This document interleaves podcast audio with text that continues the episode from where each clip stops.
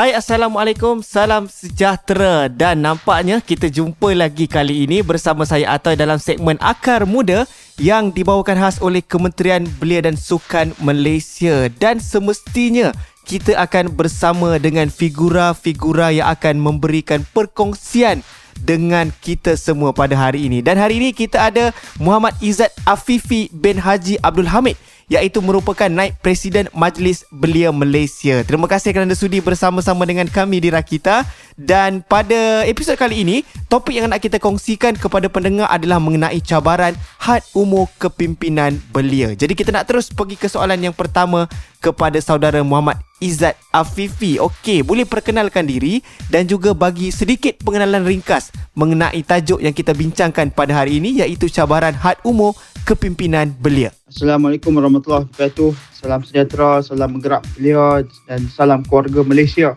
Terima kasih kepada Rakita atas jemputan kepada Majlis Malaysia khususnya saya pada hari ini untuk membincangkan satu topik yang amat-amat menarik dan juga yang begitu terkesan kepada pertubuhan belia di Malaysia. Sebelum itu saya kenalkan diri saya, nama saya Muhammad Izzat Afifi bin Haji Abdul Hamid, uh, Naib Presiden Majlis Belia Malaysia apa itu MBM ataupun Majlis Belia Malaysia? Majlis Belia Malaysia ini adalah badan induk bagi seluruh pertubuhan Malaysia eh, pertubuhan belia di Malaysia ini. Yang tertakluk di bawah Akta 668 iaitu Akta Pembangunan Belia dan Pertubuhan Belia. Dalam MBM ini untuk makluman uh, para pendengar kita ada 40 badan gabungan iaitu uh, pertubuhan-pertubuhan belia yang mewakili seluruh segmen belia dalam negara kita kita ada pertubuhan belia berasaskan badan beruniform seperti pengakap, putri Islam, pandu putri. Kita juga ada pertubuhan belia berasaskan agama. Kita ada pertubuhan belia berasaskan uh, sosioekonomi. Kita juga ada pertubuhan belia uh, berasaskan kepada pelajar. Contohnya PKPIM. Kita juga ada gabungan pelajar Melayu Semenanjung. Kita juga banyaklah uh, hinggalah uh, mewakili kaum-kaum minoriti seperti uh, Majlis Belia Orang Kurang Upaya, kita juga ada majlis uh, belia orang asli, kita juga ada majlis belia Sikh dan sebagainya. So MBM ini adalah badan induk yang diiktiraf di bawah akta yang membawa suara dan menjadi suara rasmi belia dan anak muda di Malaysia ini. Ini ke asas dan juga sedikit pengenalan kepada MBM itu sendiri. Ha. Okey, terima kasih di atas penjelasan itu dan semestinya banyak lagi yang nak kita tanyakan kepada naib presiden Majlis Belia Malaysia ini iaitu saudara Muhammad Izzat Afifi. Kejap lagi dalam segmen Akar Muda terus bersama-sama di Rakita 107.9 ataupun live stream di rakita.my Music paling lit. Anda semua masih lagi dalam segmen Akar Muda yang dibawakan khas oleh Kementerian Belia dan Sukan Malaysia eksklusif di Rakita. Dan hari ini kita bersama dengan saudara Muhammad Izzat Afifi yang merupakan naib presiden Majlis Belia Malaysia. Yang kita tengah burakkan pada hari ini adalah berkenaan dengan cabaran had umur kepimpinan belia. Seterusnya kita nak tanya sejauh mana kesediaan Majlis Belia Malaysia dalam membariskan kepimpinan di bawah umur 30 tahun bila kita bercakap kesediaan MBM dalam membariskan kepimpinan di bawah umur 30 tahun uh, untuk makluman tuan, puan-puan sekalian dan para pendengar uh, MBM kita sebenarnya dalam proses dalam persediaan menghadapi MPAT Majlis Pimpinan Agung Tahunan. Yang mana pada 2022 ini kita akan memilih kepimpinan yang baru untuk 2022 2024 dan bagi saya saya yakin dan saya percaya sebenarnya uh, kesediaan MBM membariskan kepimpinan bawah 30 tahun kita agak bersedia. Sudah hampir bersedia. Uh, kerana kita tahu walaupun kita bersedia ataupun tidak akta itu sudah pun dilaksanakan. Sudah pun diluluskan dalam parlimen kita perlu bergerak ke arah tersebut. Dan pada pemilihan kali ini bagi saya kita melihat ramai anak-anak muda yang berumur 30 tahun ke bawah dan juga mereka-mereka yang ingin bertanding mereka yang berumur uh, 30 tahun ke bawah. Bagi saya itu satu perkara positif yang harus kita raikan.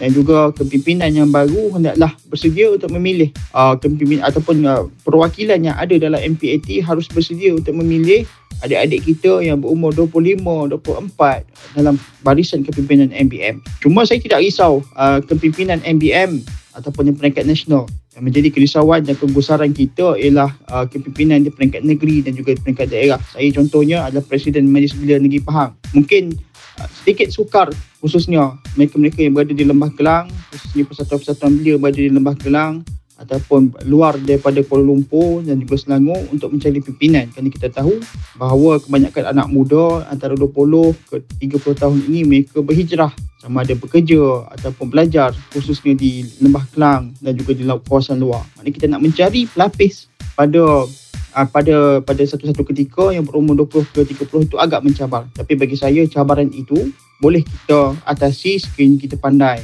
untuk untuk mencari jalan bagaimana nak menarik anak-anak muda yang ada ketika itu uh, untuk bersama-sama dalam perubahan belia.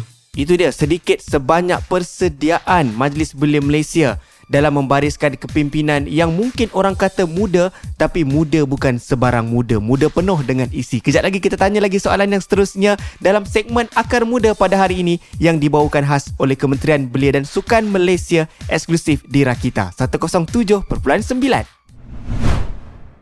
Cabaran had umur kepimpinan belia. Itu yang nak kita bincangkan pada hari ini yang kita juga ingin dapatkan perkongsian daripada naib presiden Majlis Belia Malaysia yang bersama-sama kita pada hari ini iaitu saudara Muhammad Izzat Afifi dalam segmen Akar Muda. Okey, baik. Saudara Izzat mungkin boleh kongsikan apakah halangan dan cabaran dalam membariskan kepimpinan muda ini? Ha, dia mesti ada halangan dan cabaran dia kan? Halangan dan cabaran dalam membariskan kepimpinan muda ini memang bagi saya memang mencabar. Uh, kerana kita tahu bahawa anak-anak muda pada hari ini mereka kurang berminat untuk berpersatuan. Mereka minat untuk melakukan aktiviti, mereka minat untuk melibatkan diri dalam aktiviti. Kita lihat dalam setiap program-program MBM, program-program Majlis Belia Negeri, Majlis Belia Daerah, tak lekang untuk kita mencari anak-anak muda untuk bersama-sama uh, beraktiviti dalam program-program kita. Tetapi apabila mereka kita minta mereka untuk turut sama uh, menyertai persatuan belia, mereka agak kurang uh, untuk bersama-sama dengan kita. Kerana itu bagi saya ini sifat dan juga uh, cara anak-anak muda sekarang berfikir itu berbeza sebelum ini. Dan kita tahu bahawa persatuan-persatuan belia sebelum ini menjadi media untuk anak muda mencari aktiviti dan juga uh, banyak lagi perkara-perkara lain yang boleh mereka dapat hasil daripada persatuan belia. Tapi anak muda hari ini berbeza. Cara kerjanya berbeza, cara berfikirnya berbeza. Hari-hari ini anak-anak muda lebih senang kalau mereka bekerja di rumah uh, secara freelance dan juga secara uh, secara atas talian. Kalau berbanding sebelum ini yang mana anak keperkerjaan di pejabat sebagainya. Uh, halangan dan cabaran itu ada dari segi pemikiran anak muda pada hari ini.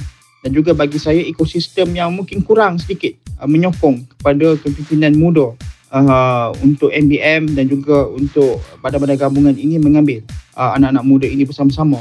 Dan kita tahu dalam ekosistem uh, pendidikan kita, mereka ini kebanyakan habis umur dalam 25 uh, ke 27 dan awal umur mereka ini mereka lebih berfokuskan kepada kerjaya dan juga keluarga. So mereka hanya stable dalam umur 28 dan 29 akhir-akhir bawah 30 tahun. Jadi kita perlu ubah dari segi ekosistem, dari segi uh, rutinya, bagaimana sekiranya mereka ingin melakukan aktiviti, bagaimana uh, pihak-pihak majikan bersedia untuk memberi pelepasan kepada anak-anak muda kita untuk beraktiviti, untuk melaksanakan program dan sebagainya. Itu satu cabaran yang perlu kita lihat dan MBM ke arah tersebut yang mana kita sedang berusaha untuk berbincang dengan agensi-agensi bagaimana uh, kita boleh pastikan agar anak-anak muda ini dapat turut sama dalam persatuan. Kenapa? Sebenarnya persatuan ini melatih anak-anak muda kita bagaimana berorganisasi, bagaimana pengurusan dan juga mereka lebih matang sekiranya mereka berada dalam persatuan belia. Jadi cabaran dan halangan itu memang banyak. Tetapi sebagai persatuan, uh, badan induk tertinggi dalam MBM dalam negara kita, MBM, kita sentiasa mencari jalan bagaimana uh, secara halangan, setiap halangan dan cabaran ini dapat kita atasi. Untuk pastikan kita pelapis adik-adik semua bersedia uh, untuk memegang tampuk kepimpinan MBM kerana MBM ini bukan sebarang-sebarang. MBM ini telah wujud hampir tujuh, lebih daripada 70 tahun dan menjadi antara satu citra dan cara untuk anak muda bersama-sama dalam pembangunan beliau, pembangunan negara. Apa saja halangan dan apa saja cabaran mesti ada jalan penyelesaiannya, kan? Okey. Dan banyak lagi kita nak tanya sebenarnya dengan saudara Muhammad Izzat Afifi selaku naib presiden Majlis Belia Malaysia berkaitan dengan cabaran had umur kepimpinan belia. Kejap lagi kita akan sambung dalam segmen Akar Muda yang dibawakan khas oleh Kementerian Belia dan Sukan Malaysia eksklusif di Rakita 107.9. Masih lagi bersama saya Atoy dalam segmen Akar Muda pada kali ini dan kita bersama-sama dengan Naib Presiden Majlis Belia Malaysia iaitu saudara Muhammad Izzat Afifi bin Haji Abdul Hamid. Okey, untuk soalan seterusnya kita nak tanya, adakah ekosistem belia negara ini benar-benar menyokong dalam pelaksanaan kepimpinan belia di bawah umur 30 tahun? Contohnya daripada segi uh, kumpulan pelaksana dasar negara, ahli parlimen, pihak berkuasa tempatan dan sebagainya. Mungkin sedikit sebanyak saudara Muhammad Izzat boleh kongsikan. Uh, adakah ekosistem belia dalam negara ini benar-benar menyokong pelaksanaan kepimpinan beliau? Bagi saya saya ini pandangan peribadi. Saya rasa kita kurang ekosistem yang ada ini kurang menyokong uh, untuk pelaksanaan kepimpinan beliau di bawah 30 tahun. Contohnya ialah uh, persatuan-persatuan belia harus diberi ruang seluas-luasnya kepada di, di, untuk untuk masuk ke sekolah. Uh, Kementerian Pendidikan harus bekerjasama dengan KBS untuk melihat bagaimana uh, persatuan belia ini dapat masuk ke sekolah melakukan aktiviti. Dan bagi saya ini sebenarnya adalah untuk membantu sekolah itu sendiri juga. Uh, kerana kita tahu pemimpin-pemimpin belia ini mereka ini banyak pengalaman dalam menguruskan aktiviti banyak pengalaman menguruskan program-program kesukarelaaan maka mereka harus diberi ruang untuk bersama-sama di sekolah memberi hikmat bakti di sekolah dan juga untuk rekrutmen pengkaderan kepada persatuan-persatuan belia itu kurang di peringkat Malaysia ini iaitu kerjasama rentas kementerian khususnya antara KBS dan juga Kementerian Pendidikan harus kita lihat bagaimana. Uh, kedua-dua kementerian ini boleh bergerak bersama-sama untuk melihat pembangunan persatuan beliau yang saya rasa ini bukan berkaitan persatuan beliau semata-mata tapi ini adalah sebenarnya adalah untuk pembangunan modal insan anak-anak muda kita ini dan juga kemahiran-kemahiran soft skill anak-anak muda ini kerana mereka apabila mereka masuk persatuan beliau inilah soft soft skill soft skill kemahiran-kemahiran uh, insaniah yang yang yang dapat mereka peroleh apabila mereka masuk persatuan beliau. Dan juga contohnya di PBT contohnya. Saya rasa sudah masanya, sudah tiba masanya untuk kita melihat PBT PBT PBT uh, pihak berkuasa tempatan ini untuk membawa anak-anak muda ini ke dalam PBT uh, anak-anak muda ini harus diberi beri diberi kuasa, diberi peluang untuk bersama-sama menjadi ahli majlis dalam PBT tersebut. Kerana hanya anak muda faham dan kenal dan juga tahu kehendak anak muda. Sekiranya PBT tidak hanya mendengar tetapi uh, tidak ada orang yang boleh membantu untuk menyuarakan anak suara anak muda dalam PBT itu sendiri saya rasa pelaksanaan itu mungkin akan kurang. Antara lainnya juga ialah um, inisiatif-inisiatif dan juga bantuan ataupun orang kata uh, sokongan kepada majikan ini uh, kepada anak-anak muda menyertai persatuan beliau khususnya dalam pengambilan cuti dan sebagainya kerana kita harus beri ruang ataupun kita harus memberi uh, majikan harus memberi ruang kepada persatuan kepada anak-anak muda ini untuk menyertai program-program mungkin cuti uh, tahunan itu harus ada juga sedikit peruntukan cuti tahunan kepada anak-anak muda ini menyertai persatuan-persatuan belia program-program khususnya program-program luar negara dan inilah program-program seperti inilah yang membuka minda juga membuka pandangan mereka untuk menjadi lebih dewasa dan untuk untuk menjadi lebih lebih uh, lebih terbuka dalam pemikiran mereka. Baik, terima kasih atas perkongsian itu. Dan kejap lagi kita nak tanya juga daripada sisi pandang saudara Muhammad Izzat, apakah elemen-elemen baru yang perlu diterapkan? Ha, tentang apa tu? Kejap lagi kita akan bersama-sama dengarkan dalam segmen Akar Muda pada hari ini yang dibawakan khas oleh Kementerian Belia dan Sukan Malaysia eksklusif di Rakita 107.9 dan juga boleh dengarkan secara live stream di rakita.my music paling lit.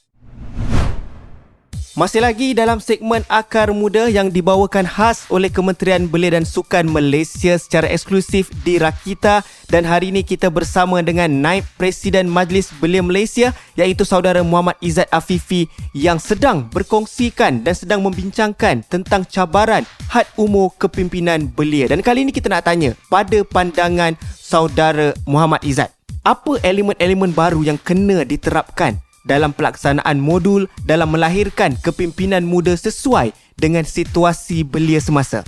Um, antara ataupun elemen-elemen baru yang perlu diterapkan dalam modul kepimpinan muda ini bagi saya sebenarnya sudah kita rancang dan juga sudah kita laksanakan dan sudah kita terapkan dalam satu lagi modul baru uh, untuk menambah baik dan juga menambah nilai dasar belia Malaysia. Untuk makluman para pendengar, MBM, Majlis Belia Malaysia dan juga Kementerian Belia dan Sukan sedang merancang dan juga sedang uh, menulis satu model baru pembangunan belia yang akan dilancarkan insyaAllah dalam bulan 3 nanti. Yang mana dalam model baru pembangunan belia ini khusus kita menangkapi isu-isu pasca pandemik COVID-19 uh, khususnya tentang kepesatan ekonomi, tentang kepesatan teknologi yang berlaku, tentang penggunaan IoT, tentang penggunaan tentang uh, Internet of Things, Artificial Intelligence, perkara-perkara seperti ini uh, yang telah memberi kesan yang amat-amat mendalam kepada kehidupan kita.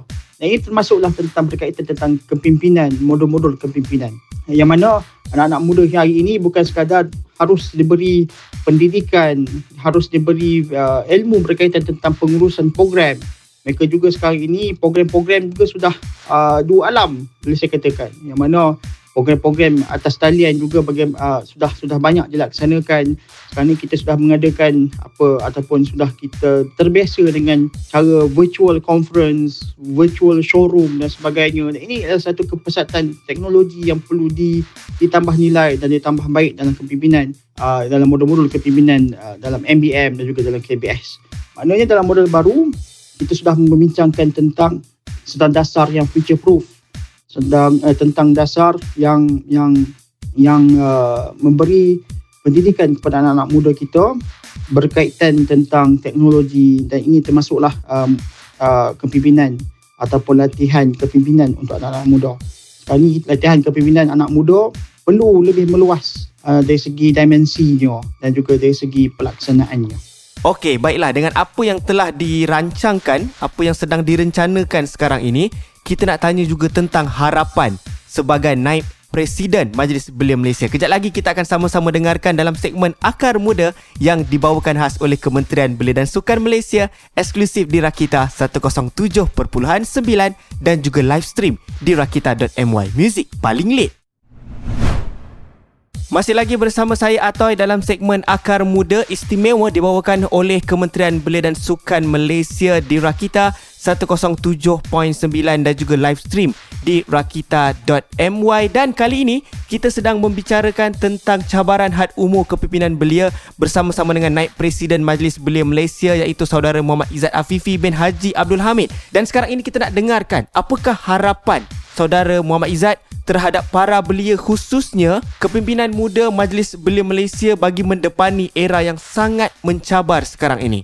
Harapan saya kepada pemimpin-pemimpin belia dan khususnya kepimpinan muda dalam MBM, Majlis Belia Negeri dan juga Majlis Belia Daerah ialah kita harus bersedia dalam uh, dari semua sudut aspek dari sudut, dari sudut fizikal, dari sudut mental dan juga perlu bersedia untuk mencari ilmu-ilmu baru disebabkan kepesatan ekonomi, kepesatan teknologi yang berlaku dalam negara kita malah global, kita harus bersedia dengan ilmu-ilmu baru. Kita perlu bersedia dari segi uh, kemampuan kita untuk menghadami uh, kepesatan dan juga uh, tambah apa yang telah berlaku dalam dalam global, peringkat global sekarang ini. Dan juga anak-anak muda juga, pemimpin-pemimpin muda juga harus bersedia uh, untuk membantu menyelesaikan tiga perkara utama isu utama anak muda pada hari ini iaitu isu-isu yang melibatkan sosial, isu-isu melibatkan ekonomi dan juga politik. Kita tahu uh, undi 18 sudah pun diumumkan akan di, akan dan dan akan di uh, digerakkan dalam PRN Johor yang akan datang ini maka ketika jadi uh, ke tanggungjawab anak-anak muda, pemimpin-pemimpin muda untuk memberi pendidikan literasi politik, pendidikan berkaitan tentang demokrasi dan sebagainya agar anak-anak muda kita bijak memilih dan juga uh, mampu membezakan yang mana satu pemimpin yang benar dan juga pemimpin yang palsu, pemimpin yang benar-benar menunaikan janji. Juga pemimpin yang populis yang hanya uh, memberi omong-omong kosong dan janji kosong. Anak-anak muda kita harus bersedia untuk menghadapi ekonomi yang sudah tentu mencabar. Sekarang ini sudah kita tahu bahawa apabila sudah berlakunya konflik di di uh, di Ukraine menyebabkan uh, harga minyak naik, menyebabkan harga makanan naik dan bagaimana anak-anak muda kita uh, harus bersedia menghadapi isu-isu global dan juga bukan sekadar isu-isu tempatan tetapi anak-anak muda kita harus faham dan juga tahu tentang isu-isu global supaya mereka tahu bahawa uh, apa yang berlaku dalam negara kita bukan sekadar berlaku dalam negara kita tapi juga berlaku di seluruh dunia. Itulah kepentingan ilmu, itulah kepentingan anak-anak muda, pemimpin-pemimpin muda ini uh, melengkapkan diri mereka dengan ilmu-ilmu baru, melengkapkan uh, diri mereka, diri kita semua dengan uh, kata uh, kata informasi-informasi yang terkini. Saya yakin, saya percaya bahawa pemimpin muda dalam MBM ini mampu uh, menggantikan kepimpinan yang ada pada sekarang ini dengan lebih baik.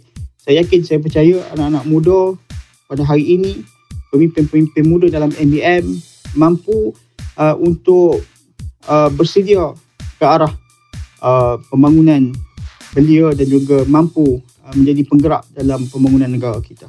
Terima kasih. Okey, baiklah. Terima kasih di atas segala perkongsian pada hari ini dalam segmen Akar Muda. Terima kasih banyak-banyak kita ucapkan kepada saudara Muhammad Izzat Afifi bin Haji Abdul Hamid kerana sudi bersama-sama dengan kami di Rakita untuk membincangkan tentang cabaran had umur kepimpinan belia. Kita doakan semoga apa yang telah pun direncanakan akan berjalan dengan lancar. Okey, terima kasih diucapkan kerana sudi bersama-sama meluangkan masa untuk segmen Akar Muda. Terima kasih juga kepada Kementerian Belia dan Sukan Malaysia kerana membawakan segmen Akar Muda untuk korang semua di Rakita. Stay tune untuk episod seterusnya di minggu hadapan. Korang juga boleh dengarkan kembali episod-episod Akar Muda di podcast Rakita.my. Teruskan mendengar Rakita 107.9 dan juga live stream di Rakita.my. Music paling late.